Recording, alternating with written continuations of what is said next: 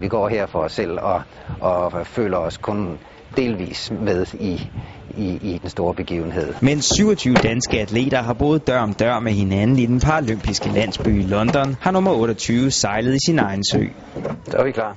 54-årige Jens Als Andersen er nemlig helt alene om at repræsentere Danmark i den paralympiske sejlsport, der foregår ved kystbyen Weymouth. Som oplevelse, så, så er det selvfølgelig ærgerligt, at vi ikke øh, er mere del i, i, i hele det danske hold og hele den store øh, aktivitet, der foregår oppe i London. Den rutinerede danske sejler, der er med til PL for fjerde gang, har dog været glad for setup'et ved den engelske kyst alt har været i orden for år tilbage. Vi har sejlet World Cup stævner her de sidste seks år, øh, så alle sejlerne kender stedet.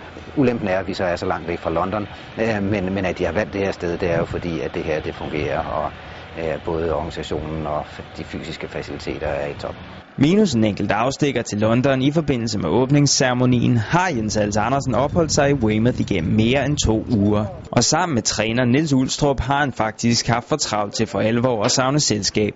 Op til åbningen, der trænede vi hver dag og fik testet nogle ting af, i forhold til de vind- og vejrforhold, som vi oplevede her.